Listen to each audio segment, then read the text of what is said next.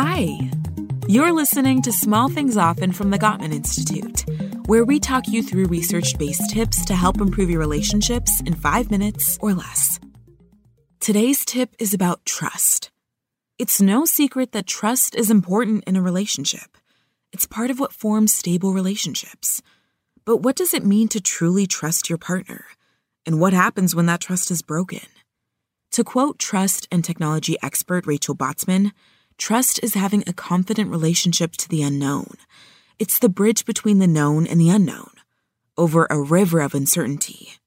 And when it comes to your relationship, the known is how your partner shows up for you their presence, the way they interact with you, the things they do and say.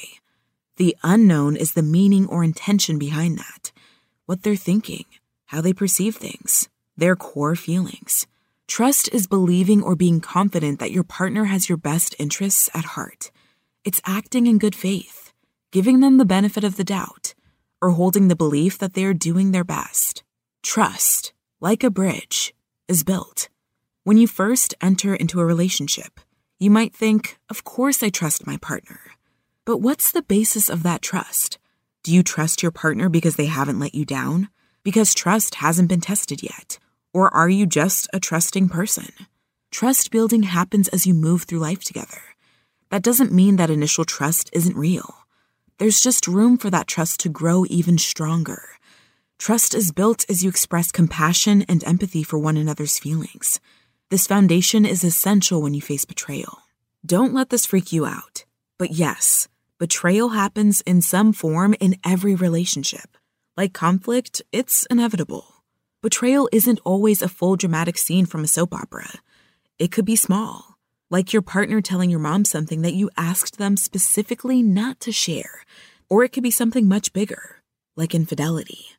While it can be difficult to work through, some of the strongest and most trusting relationships are based on repair after a betrayal. Talk to your partner about how you will navigate breaches of trust that may enter the relationship.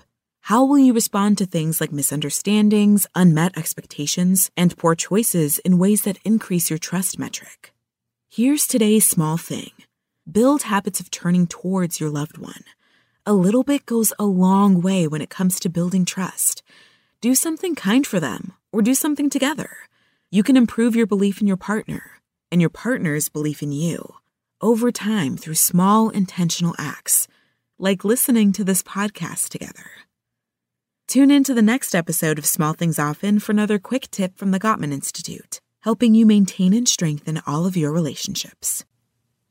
Improve your relationship in 30 days with our 30 Days to a Better Relationship email challenge. Increase fondness and admiration for your partner gradually with one email a day over a month. Learn more at gottman.com slash 30 days.